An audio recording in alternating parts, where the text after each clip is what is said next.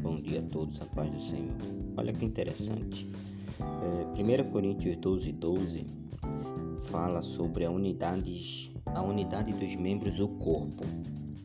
E é, Paulo, quando escreve aos Coríntios, ele usa é, esse tema de maneira forte quando ele diz: Porque assim como o corpo é um e tem muitos membros, e todos os membros, sendo muitos, são só corpo, assim é Cristo também. Isso ele utiliza é, para explicar a respeito da unidade que os irmãos teriam que ter entre si, porque foram batizados em um espírito, formando um só corpo. E ele até cita que quer judeus, quer gregos, quer servos, quer livres, e todos temos bebidos, bebido de um espírito. O problema aqui, amados irmãos, todos que me ouvem, é que muitas vezes a gente esquece dessa unidade do corpo e quer ser o corpo por inteiro ou uma parte desmembrada deste corpo. E há quem diga que existem pessoas que querem ser o cabeça desse corpo, quando na verdade a Bíblia vai nos dizer que o cabeça é Cristo. Quando a gente sai desta unidade, a gente quebra todos os paradigmas que nos une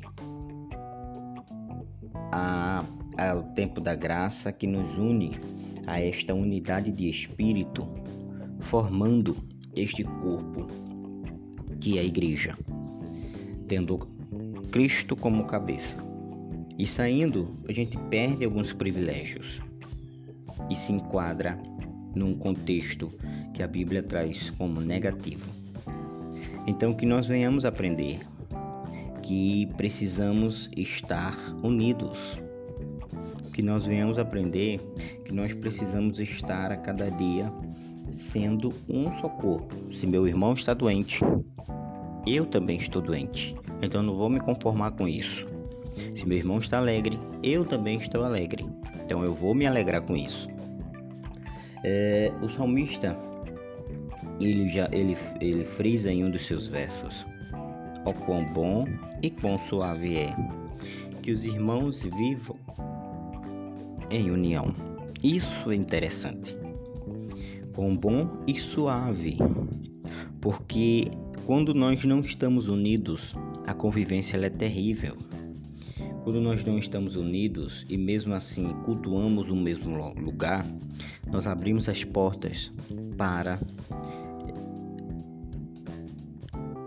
um sentimento tão terrível que é a falsidade, lidar com os outros de forma falsa, não é uma coisa muito interessante.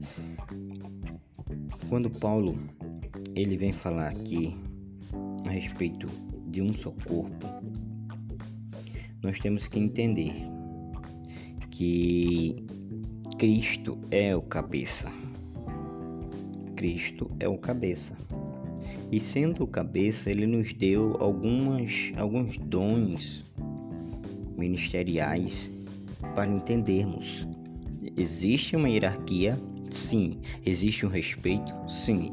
Existe todo um, um processo onde nós temos que respeitar? Sim. Mas isso não nos torna maior ou melhor do que ninguém dentro da Igreja de Cristo, neste corpo, tendo Cristo como cabeça.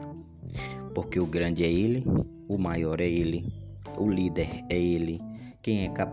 quem é mais inteligente quem é capaz, quem nos, nos ensina, quem nos exorta é Ele. Então, meus amados, que nós possamos ser membros unidos neste corpo. Nunca esqueçam disso. Amém? Que Deus ele abençoe a todos e que vocês tenham um dia maravilhoso na presença do Senhor.